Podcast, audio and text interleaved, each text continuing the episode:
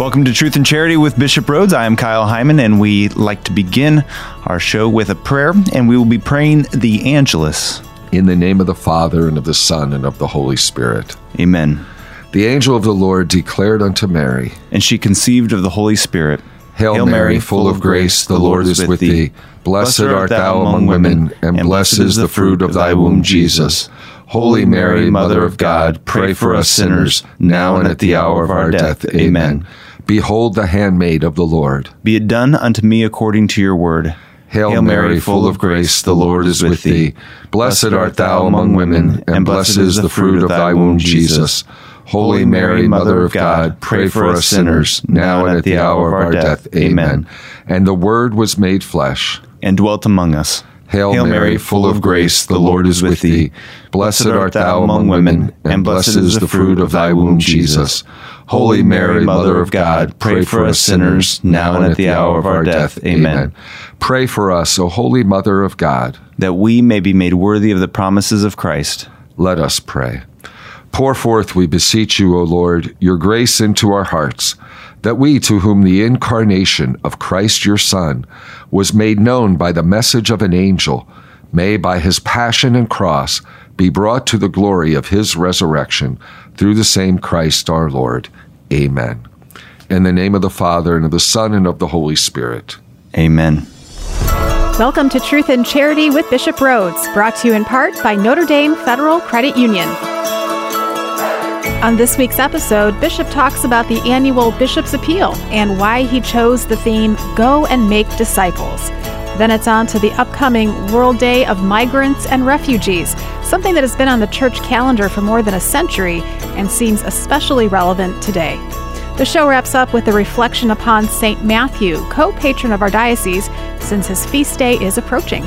If you have a question you'd like Bishop to answer on a future episode, submit it at redeemerradio.com slash askbishop.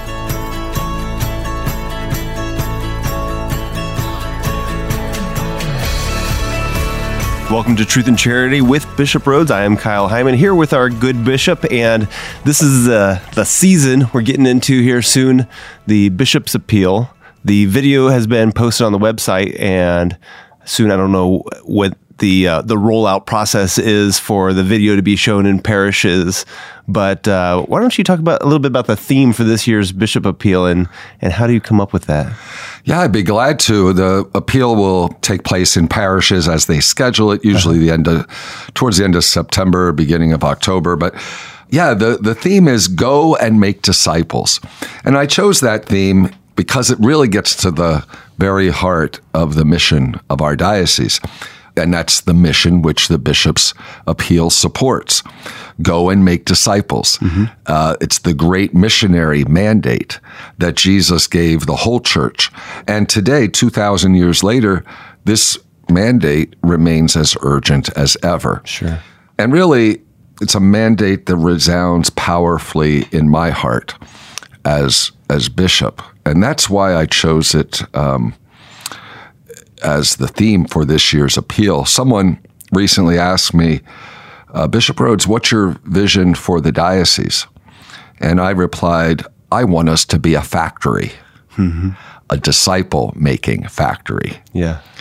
In fact, I want all our parishes, schools, and institutions to be disciple making factories.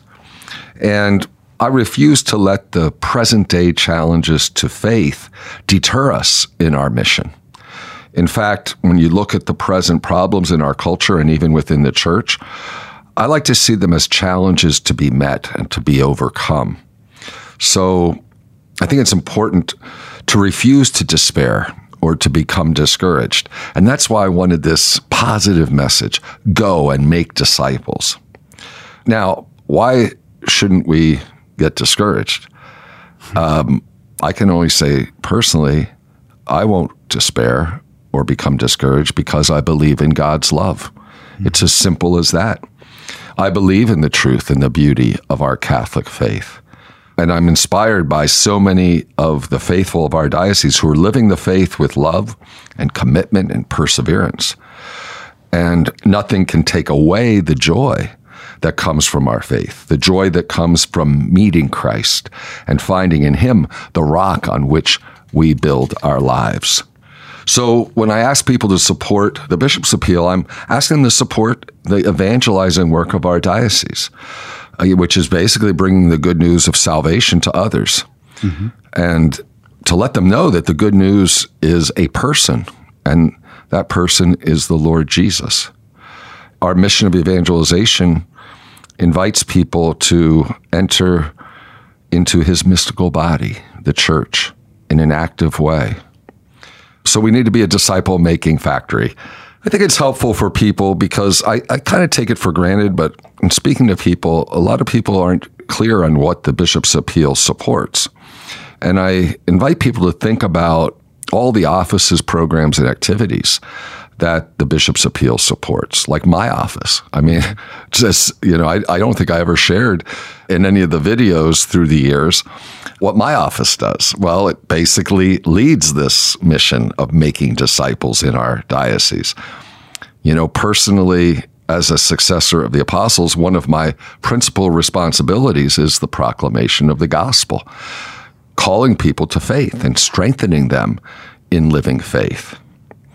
You know, there's a quote from St. Paul that I often think about, and I repeat it to myself. This is what St. Paul wrote If I preach the gospel, that gives me no ground for boasting, for necessity is laid upon me. Woe to me if I do not preach the gospel. So that really touches my conscience. That's why I travel all over the diocese because it's a necessity. It's my, my vocation to preach the gospel, to celebrate the sacraments. Now, I can't do that without the support of the people of our diocese. You know, I was joking with uh, a crowd about this uh, recently, and I said we should put in the Bishop's Appeal video me putting gas in my car yes. because when people get, you know, the people are, you know, where do I get the money for the right, gas? It right. comes from the people, you know. I don't have much of a salary. It's pretty, it's my salary is the same as the salary of a pastor, uh-huh. which is, I think, something like $1,600 a month. So, so people have, you know, and I think we should be, you know, very transparent about finances, which we are. And all the ways that the Bishop's Appeal supports my ministry. I mean, I'm able to have a dedicated staff that works so hard for the church and helps me in my ministry as a bishop because we're able to hire them. Mm-hmm. Uh, you know, and you look at every office, every secretariat of the diocese, and they're all part of a disciple making factory. They're all supported, their salaries, by the bishop's appeal. I think some of the people wonder, well, what what are the offices? What are the secretariats? You know, we have these, the you know. Let me just give an example. Sure. The Secretariat for Evangelization and Discipleship. Mm-hmm. I mean, that's very directly dedicated to the evangelizing mission, and they have so many programs and activities that are designed to attract people to Christ and the church. And that secretariat is led by by Deacon Fred Everett. Mm-hmm. And they have come and see events, alpha retreats, intentional discipleship groups, campus ministries, young adult ministry, marriage and family right. programs, respect life activities, Hispanic and black Catholic ministries. I mean, there's a lot. And it's a, you know, a relatively small staff. Mm-hmm. And I can go through some of the other secretariats because I know people have been when I share this, they're like, wow, I didn't know the diocese did all that, you know? Like we have a secretariat for Catholic education. And really, they're about making disciples mm-hmm. of our children and young people mm-hmm. in our Catholic schools and our religious education programs.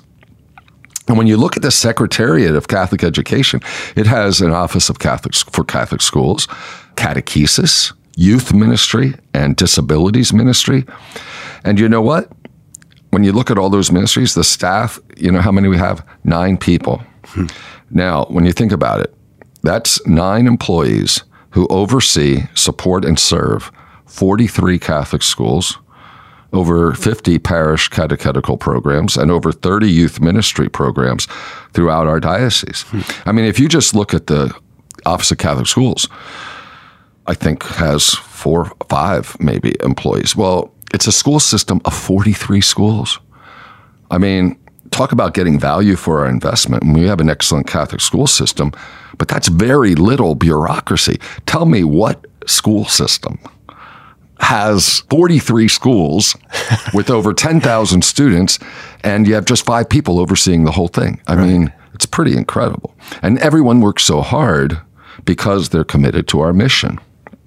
It's the love of Christ that mm-hmm. motivates them to work for the church. I can really say that about all our employees, the Diocesan Secretariat for Communications, and all its efforts to spread the good news including our diocesan newspaper, Today's Catholic, the many social media sites where we're present. Mm-hmm. And, you know, the church and the diocese really needs to be present in the digital world. Mm-hmm. You know, in the culture of this new environment of communications and information technology, so that the gospel is proclaimed through today's means of communication. I also think in this theme of going and making making disciples, how the appeal supports the education and formation of disciple makers. What do I mean by that? The formation of future priests mm-hmm. and the formation of future permanent deacons. You know, we presently have 24 men in formation for the permanent diaconate, and we have 27 young men in formation for the priesthood. Well, the annual budget for our vocations office and seminary education is over a million dollars. Uh, it's supported by both the appeal and by the Pentecost collection. I mean, parents out there who are paying for their kids to go to college, they know how expensive right. it is. Some people didn't realize that it's the appeal that supports our retired priests who spent their lives making disciples and serving the church. And when you look at our priests' pension fund, it's really underfunded. So. I try to put more in that every year, depending on how well we do in the appeal. People in the diocese have been very generous to the annual bishop's appeal for um, the past, I think it's like 30 years. So, in advance, I want to thank all the listeners who are generous, who will be generous to this year's Bishop's Appeal, and for being part of the beautiful mosaic of evangelization mm. that is the Diocese of Fort Wayne South Bend. So thanks, Kyle, for giving me an opportunity to talk about that. I know you just asked me one question, what the particular theme is, and I talked good. for what fifteen minutes. Yeah. But um, but I really feel this is important, and uh, again, um, thanks to all our benefactors. And I think it's good for people to get a, a glimpse, kind of, with some of the behind the scenes things that you don't realize how much the diocese does do. And when we talk about go and make disciples and have a, a disciple making factory. If, if I can kind of run with that analogy for a little bit, there's some factories that would take in the raw materials and produce a product that's available for the consumer. Right. And there's other factories that make things for the other factories, right? Just parts that are going to go into a car. Right. So do you see the diocese? I'm, I'm guessing it's a both and, but do you see the diocese more as in the role of supporting the parishes so that they can make disciples or offering programs as a diocese that are, are going to make disciples directly? I would say both. Yeah. Uh, because when you think about it, um, most of the ministry takes place on a parish level. Mm-hmm. But there are certain things that can only happen on a diocesan level. Right. Um, you know, like it's the diocese that send and the bishop who sends men to the seminary. Mm-hmm. So that aspect of it, which is essential to our mission or the permanent diaconate program or certain things are really disciple making on the diocesan level. But I would say the majority is at the level of the parishes. Mm-hmm. So, what the diocese provides often is services to the parishes so that they are able to fulfill their mission. I mean, you take example of Secretariat for Catholic Education. Where does youth ministry? Where do the where does Catholic education schools parish that takes care place on the parish level mm-hmm. or our diocesan high school level. But they need help. They need oversight. They need support. And that's a really important thing. And part of it is all of this is under the oversight of the bishop. The bishop is the one who's the successor of the apostles. Mm-hmm. So the hierarchical structure of the church is essential to the way Christ set it up. Yeah. And and therefore we don't have parishes who are in any way separate or on their own. They have to be linked to the one who is in the line of apostolic succession. Right. right. And so for people that uh, they're going to go to the parishes and there'll be cards and you can fill it out and send it in. Uh, other ways to support online. Oh yeah, there's online. Um, as a matter of fact, that's probably a very uh, that's a growing it's growing in popularity it's easy for a lot of people who are used to paying bills online so they can make their pledge and payment online you, they have to just go to the uh, diocese's bishop's appeal website Yep. i can't give you the address sorry i don't know it but i'm sure it's easy to find probably they could go on the Dawson website and there's a link i would guess um, I just went to diocesefwsb.org and there's a an icon for annual bishop's appeal. oh okay And when you click on that, it takes you to information as well as uh, a place to donate. Well, you can watch the videos there. Well, I made my donation last week early, and I still do the old system because I don't. I don't know how to do the online, but That's funny uh, because I haven't. I've been ever since the diocese switched to online and my parish switched online. We we haven't bothered with envelopes and everything. Just Really? everything's online. It's automatic withdrawal. Yeah, easy. well, Kyle, love it. Do you mind like showing me Oh, how training to do session it? Yeah, do a sometime? training session with me. Do you like recording the video? Do I like it? Yeah. Um, I, you know what? I, um, when I first started, I didn't like it because they kept making me do all kinds of take, takes, like take one, take two, take three, and I Uh-huh. Yeah. was just, so I just said, I don't care. Let's just do one take. If I, unless I really mess up, uh, we'll just go with it. All right. Well, again, you can find that all at diocesefwsb.org and click on the Bishop's Appeal there for more information. And coming up, we'll talk about the Feast of St. Matthew, co patron of our diocese, the Saturday's Gospel, and World Day of Migrants and Refugees, right here on Truth and Charity with Bishop Rhoades, brought to you in part by Notre Dame Federal Credit Union.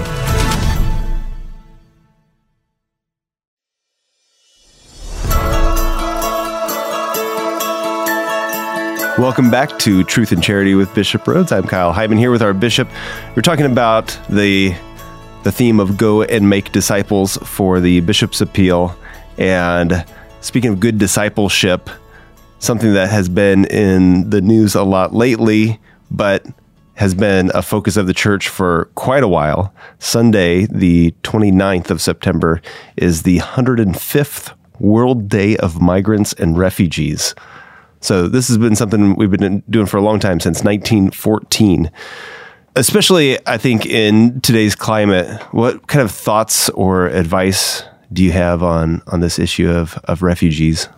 Well, you know, just the idea of as disciples of Jesus, we can't ignore the plight of our suffering brothers and mm-hmm. sisters. I mean, if we are truly disciples, I mean, and and really when you think about this this issue of refugees and migrants and the hardships they endure goes back. I mean, it recurs through history, but and and this uh, this day that you mentioned, the World Day of Migrants and Refugees, you know, 105 years ago. So this is not a new problem. However, I'd say it's grown. You know, um, if you look at UN statistics just on refugees, there's over 70 million in the world. Now, you might want to say, okay, well, how do you define a refugee? Yeah. A refugee is someone who has been displaced from their home. And the reasons would be persecution, war, conflict, violence, violations of human rights, you know, so they're in danger basically. So we have the highest levels of displaced people in history. And I mean, even this past year, um, you know, we're at a record high. And now a lot of those people, more than half, are displaced in their own country. So they're they're what we call internally displaced persons. So they're refugees in their own nation. But there's a good 26 million who are displaced and they're not in their own countries. Um, and then we have those who are seeking asylum, which is about three and a half million people seeking asylum. So it really is a global problem. It's um, it's something that we really can't ignore. I mean, if we're Christian, I mean, you know, let me give you some examples. I, I kind of have learned more about this because I'm on the board of Catholic Relief Services. So, Sure. you know, uh, two years ago, I guess it was a year or two ago, I was in in Ethiopia. And, you know, you think of Ethiopia and you wonder about, okay, you all might already think that that's a country that has its its own challenges, which it, it certainly does. I mean, you know, at times there are droughts and it's a poor country, but it also is a country that has refugees that have come there from other places, you know.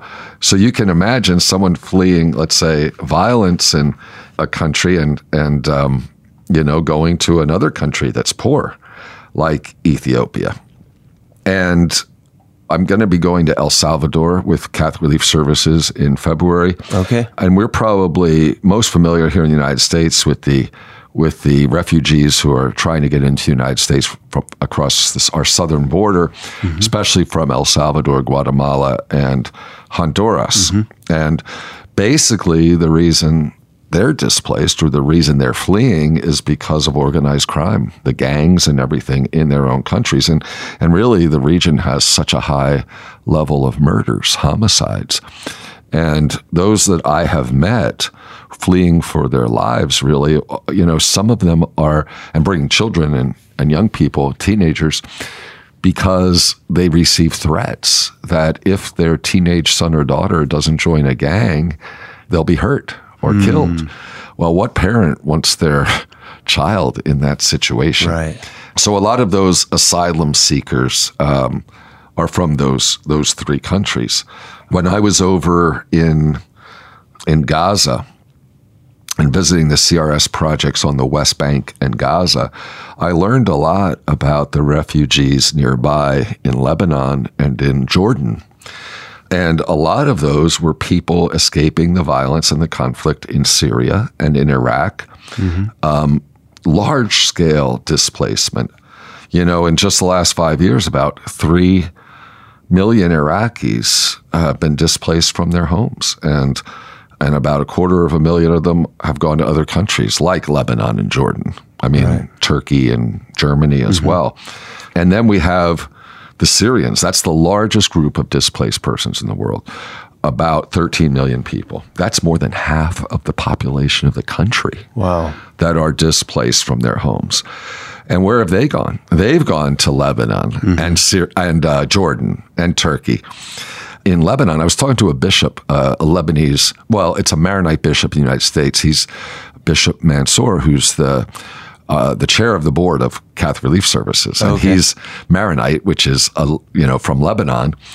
And I was talking to him about the situation there. Um, they have over a million Syrian refugees in Lebanon, hmm. and Lebanon's a small country.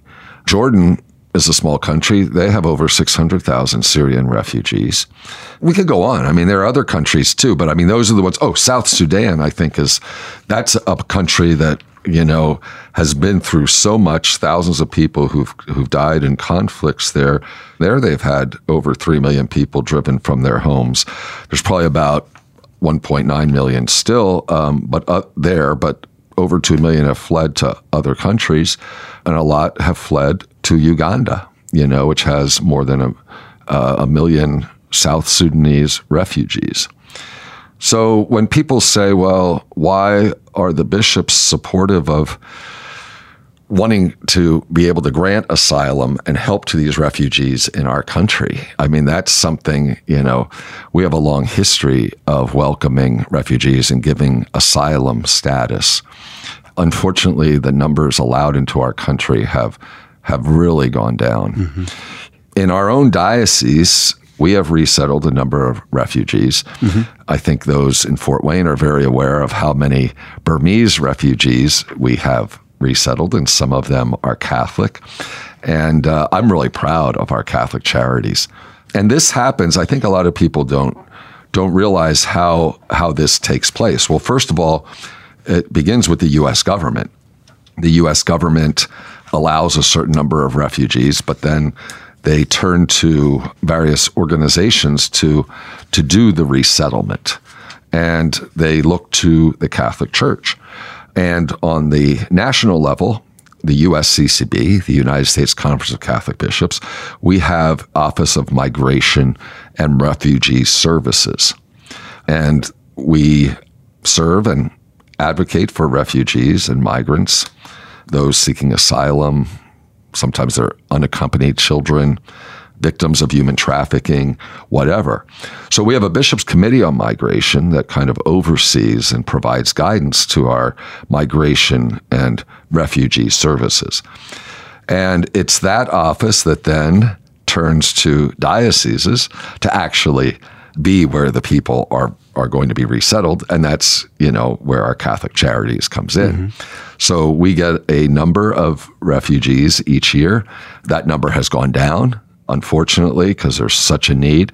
Because now I think our country maybe accepts between 50 and 75,000 refugees a year. I forget oh, wow. the exact number, but when you think of the number of Compared refugees, to, yeah, the, it's comparatively. You're talking about millions. Right, right. And it's, now it's we're just small, thousands. Yeah. And, um, but I'd say probably here at this point, our Catholic Charities, you'd have to ask Gloria Whitcraft, who's the director, but I would guess we're resettling now maybe about 150 refugees in our diocese every okay. year. But not too long ago, we were settling like 300 hmm. a year. So, so I've really been focusing here on on refugees because they're the ones who are coming because they've been displaced. Um, if we could just maybe take a break and we come back talk about migration and then also what we can do about it. Okay. And, and maybe if I, there's so much to talk about here, but maybe we could also talk about some of the common objections that people have and, and give you a chance to respond to some of those as sure. well. Sure, be glad to. So we'll talk about that coming up right here on Truth and Charity with Bishop Rhoades, brought to you in part by Notre Dame Federal Credit Union.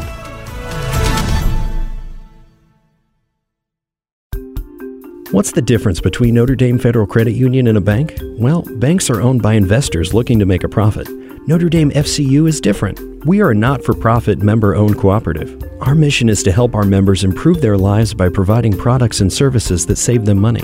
If we end up with too much money ourselves, we simply give it away to our members' favorite charities. Last year, over a million dollars.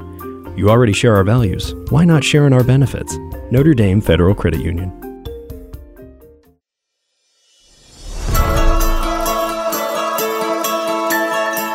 Welcome back to Truth and Charity with Bishop Rhoades. I am Kyle Heimann here with our bishop, and I'm not sure if we're going to get to questions today because there's so much to talk about. Uh, but if people do have questions, feel free to submit them. You can do that by calling or texting the Holy Cross College text line 260 436 9598. And we've been talking about the upcoming.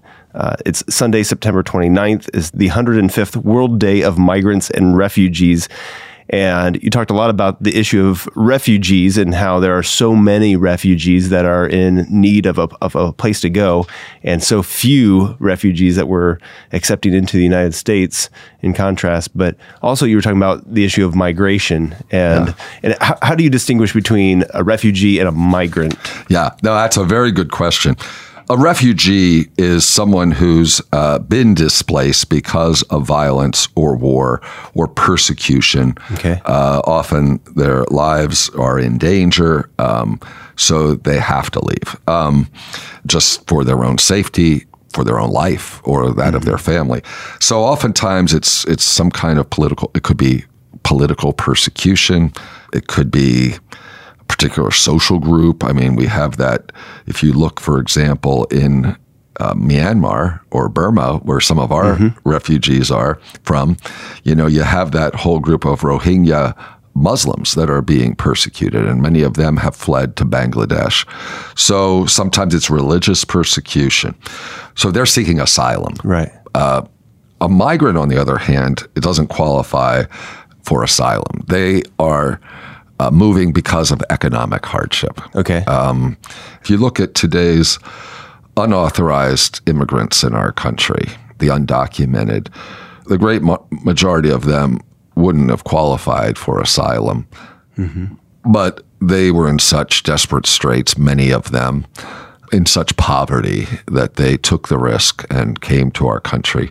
And that's where you get into where we have a lot of the political disagreement. Yeah. Um, you know, it's interesting because I know a lot of, of undocumented immigrants, un, unauthorized immigrants, and it's really interesting. you know, they want to be here lawfully. They mm-hmm. just weren't able to enter legally. And, you know, I often hear people say, well, they should go through legal channels. They right. should get in line like uh-huh. everybody else.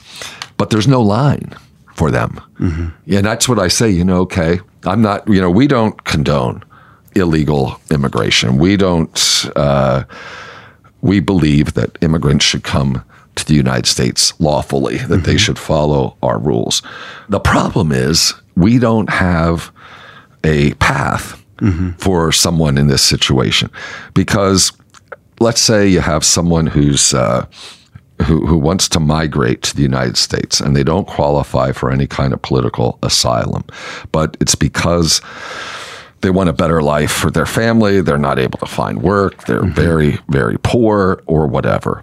If you look at the criteria that we have for accepting immigrants and the quotas that we have, there's just a few narrow categories of people who are eligible mm-hmm. to migrate. You know, if I look at my own grandfather who migrated from Greece, and he did so lawfully, uh-huh. but that was in the early 1900s, he could never qualify to come into the United States today hmm. because there would be no path for him. One way for lawful entry would be you have a family relationship. You know, you have another family member who's here. A lot of people who could qualify for that, but again, it's limited numbers. Let's say they have a family member in the United States, they can petition to have a foreign born family member come here and be here lawfully and have permanent residency, like a, a parent or a child or a brother or a sister or a spouse. They become lawful permanent residents. Another way would be for workers to be sponsored by a U.S. employer okay. uh, where they would come here. But those categories are really limited mm-hmm. to people with advanced degrees, you know, mm. people who are executives, professors, whatever. Whereas most most people aren't trying to flee for economic reasons. You know, they can get a good job oftentimes in their own country. So what we have is people who want to come who are largely low skilled. You know, people who don't have necessarily a college education. You know, they would be people who want to work in agriculture or, you know, a lot of these kinds of people work in in uh, like factories, meat p- packing plants, sure, uh, sure. landscaping. You know domestic services, construction, those kinds of things. Um, and we have a high demand for those kind of workers. I mean, we really right. do in the United States. But now we're only giving out 5,000 green cards a year in the United States for these kinds of workers, low skilled wow, workers. 5,000. 5,000. So that's why we have like 300,000 entering unlawfully. Mm-hmm. They're looking for work. Uh, now, we do have a temporary worker visa that people can get and temporary status, usually for a year. But even those, uh, it's really woefully insufficient uh, numbers to even satisfy the demand that we have here for those kinds of workers. That's why the Catholic Church is so much in favor of the reform of our current immigration laws. Well, first of all, for so that there could be easier reunification of families, number one. But other thing is so that we can have satisfied the need we have in our own country for low skilled labor. And then, of course, fundamentally, trying to help these people who are living in abject poverty. As I said, it it is very uh, our country is very polarized on this. There are a lot of myths out there, unfortunately, a lot of different kinds of propaganda. You know, obviously, there's some concern about our nation's security and how terrorists could enter uh, right. easily. I mean, that is something that. Uh, but then when you look at what we do, it's quite difficult to come in as a refugee, for example. I mean, there's such a rigorous screening process. Mm-hmm. I mean, I've seen it with so many, you know, the ones that we've resettled here. It typically takes 18 to 24 months to go through all the screening So there's numerous federal intelligence and security agencies, you know, Department of Homeland Security, Department of State, Department of Defense, the National Counterterrorism Center, the Federal Bureau of Investigation, the FBI. I mean, when you think about it, there you go through so much um, fingerprint security checks, um, extensive interviews by by trained officers from the U.S. Citizen, Citizenship and Immigration Services we want to make sure that any incoming refugee isn't a, a terrorist or a risk to national security or to public safety. So there's a lot of security screening that goes on. When I mention countries like Lebanon or Jordan or some of these other countries that have accepted, you know, a lot, I mean, how is it that a country that has as much wealth and has much as much space and as large as we are that we can't do more? Right. You know, some people get the idea, well, the other nations aren't doing their fair share. What? You know, I mean, even, you know, Germany and Canada and Australia, I mean, there are other countries that mm-hmm are doing a lot. Uh, as I mentioned, there's over a million in Lebanon. How are they helping all those Syrians? I mean, I can't even imagine. There's one refugee for every five Lebanese in that country. So I think it's a global crisis, and I'd like to see more, I would hope to see more U.S. leadership in this. And really, it's a humanitarian issue. And I, I do believe. God will judge us on this. I mean, mm. these are our brothers and sisters in the human family. And when the refugees get here, and even here in our own diocese, I mean, I think we've done a really good job through Catholic Charities to help them to become self sufficient. You know, you have that myth out there that refugees are a burden on the community that receives them. That's not true. Okay. They actually, when they get the help, getting jobs, job training, uh, they quickly become productive members of our society, and and uh, most of them get a stable job, you know, and they pay taxes. Um, they compete in the labor market just like other any other American, and so there are economic benefits. Uh, and I think there's also a cultural enrichment sure. of our own community. But even if it was a burden, isn't that our responsibility? They're people, right. they're human beings, right. made in the image of God, what is our responsibility as Christians, even if if it does mean that we have to make sacrifices. Right. So yeah, but that's not politically popular. You right. know that. Yeah. It's, but I agree with you, and um, and of course Pope Francis is very strong on this, as you probably know. He's yeah. and uh, he has you know it's he has a message every year for World Day of Migrants and Refugees. I'd encourage people to. Uh, to read his 2019 message. It's entitled, It Is Not Just About Migrants. And yeah. I was fascinated by that. I was thinking, what's he talking about? And what the Pope is talking about is when he says it's not just about migrants, it's about us. Mm-hmm. You know, our own living of our faith and to overcome our fears and not be dominated by fear. You know, this is about charity it's about our humanity. I mean, compassion. You know, you think of the Good Samaritan, that whole parable of the Good Samaritan. When we had that, was what, a month ago or two months ago at Sunday Mass? I, you know, I was really touched because I thought to myself of, of uh, refugees. We really are, by our faith, called to welcome, to protect, and promote and integrate migrants and, and refugees. So thanks, Kyle, for bringing that up. Yeah, well, I have a bunch of questions, but we don't have time for them. But for people that do have questions, you can go to redeemerradio.com slash askbishop. Call or text the Holy Cross College text line at 260 436 9598. And coming up, we'll talk uh, just briefly about St. Matthew, our co patron for the diocese, whose feast is going to be on Saturday. It's coming up on Truth and Charity with Bishop Rhoades, brought to you in part by Notre Dame Federal Credit Union.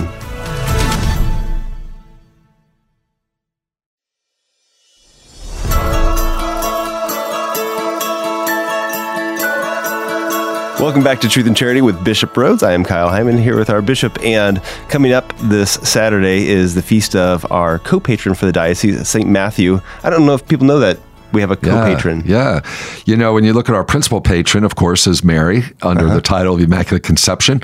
But we have the secondary patron, co-patron, Saint Matthew, who was an apostle and you know an evangelist. He wrote the first gospel, and and um, so it's good that we honor him and we remember him. Does that go hand in hand? If if a diocese or archdiocese has a co-cathedral, they also have a co-patron. Is that? I think so. Okay, I think so. Yeah. And uh, Matthew was kind of unique. I love having him as a, as our uh, co-patron. Uh-huh. You know, he was a tax collector, right. which I think gives us all hope because that Jesus welcomed into his close circle of friends his this man who was really regarded as a public sinner mm-hmm. because he handled money which they considered impure because it came from the Romans these were the people occupying their country, and he was cooperating with them, working for them. He was collaborating with them. The taxes that were imposed by the Romans were arbitrary and oppressive to the Jewish people. So, so he was participating in that, mm-hmm. um, and and really tax collectors also had a reputation for being greedy mm-hmm. and miserly, also dishonest and even pocketing some of the money for themselves. And that's why often in the Gospels you hear them paired with sinners. Like it'll say in the Gospels, tax collectors and sinners, right. or tax collectors and prostitutes. Right. So these weren't good people. Mm-hmm. And Jesus called one of them. Yeah. And it shows that our Lord doesn't exclude anyone from his friendship. And I think that's very beautiful to think about. And that we have a patron like this. It always gives us hope. Yeah. And, um, so people were shocked that he he chose him. And yet Jesus said when he was in the house of, of Matthew, he said, Those who are well do not need a physician, but the sick do. I did not come to call the righteous, but sinners. Well, that's the good news of the gospel. Yeah. And Jesus calling Matthew, this tax collector who changed, converted, became a disciple. Someone who was very hard, far from what would be considered holy, really now is a model for us. He's a saint because he accepted God's mercy and became an apostle he got up from the table where he was collecting the taxes and followed Jesus. Um, he left everything, and that changed his life. Mm-hmm. Uh, he he didn't continue doing that in that line of work because his friendship with Jesus didn't permit him to pursue an activity which was disapproved by God, really. Mm-hmm. So he became an apostle. Um, and I think it's a great thing that, yeah, if we're attached to things that are incompatible with our faith or incompatible with our discipleship, we need to leave it behind. Yeah. Just like Matthew did. Get detached from that sinful situation, become attached to the Lord who loves us. I also think, you know, it's great to have as our co patron of the diocese the human author of one of the four gospels. Mm. Uh, so he not only became an apostle, he was an evangelist. Mm. And he has this, this great gospel that gives us accounts of the life of Jesus. And I think that's another great thing about having Matthew as our, our patron.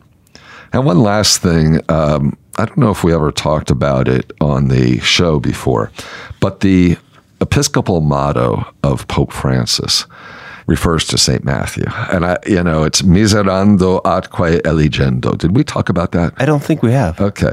It's kind of difficult to translate um, that Latin, but basically, I think it, it, it, miserando atque eligendo. He had mercy on him and called him. When he became a bishop, Jorge Bergoglio, chose that as his episcopal motto, and it's his motto as Pope. Uh-huh. He had mercy on him and called him. That's from a homily of St. Bede commenting on the gospel passage of the call of St. Matthew. Hmm. That Jesus had mercy on Matthew and called him. Isn't it interesting that that Cardinal Bergoglio kept that as his motto when he was uh, elected pope. You know, and Pope Francis has talked about that because there must have been a moment in his life where he experienced that mm-hmm. in a very deep way that he talks about, and that's why he he chose that um, that that motto. I think it's good. Um, to think that all of us have been looked upon with mercy and been chosen for our own respective vocations mm-hmm. bishop, priest, uh, married person, whatever our vocation, that the Lord has looked upon us with mercy and has chosen us, has looked upon us with love and called us to follow him. In a sense, we could say that's that should be a motto for all of us. Miserando atque eligendo. Mm-hmm. He looked upon me with mercy and chose me. Mm-hmm. I like that. Yeah, it is kind of an, an odd phrase, but so powerful at Yeah. same time. Yeah. All right. Well, thank you so much again, Bishop, for another great episode of Truth and Charity. Could we get your Episcopal blessing before we Sure. go?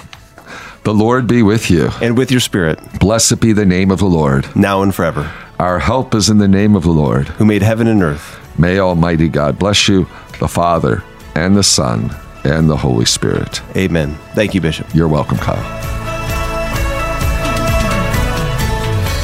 Listen next week for a special live episode of Truth and Charity. It'll be Share-a-thon week here at Redeemer Radio, and Bishop will be joining host Kyle Heimann at our Fort Wayne studio.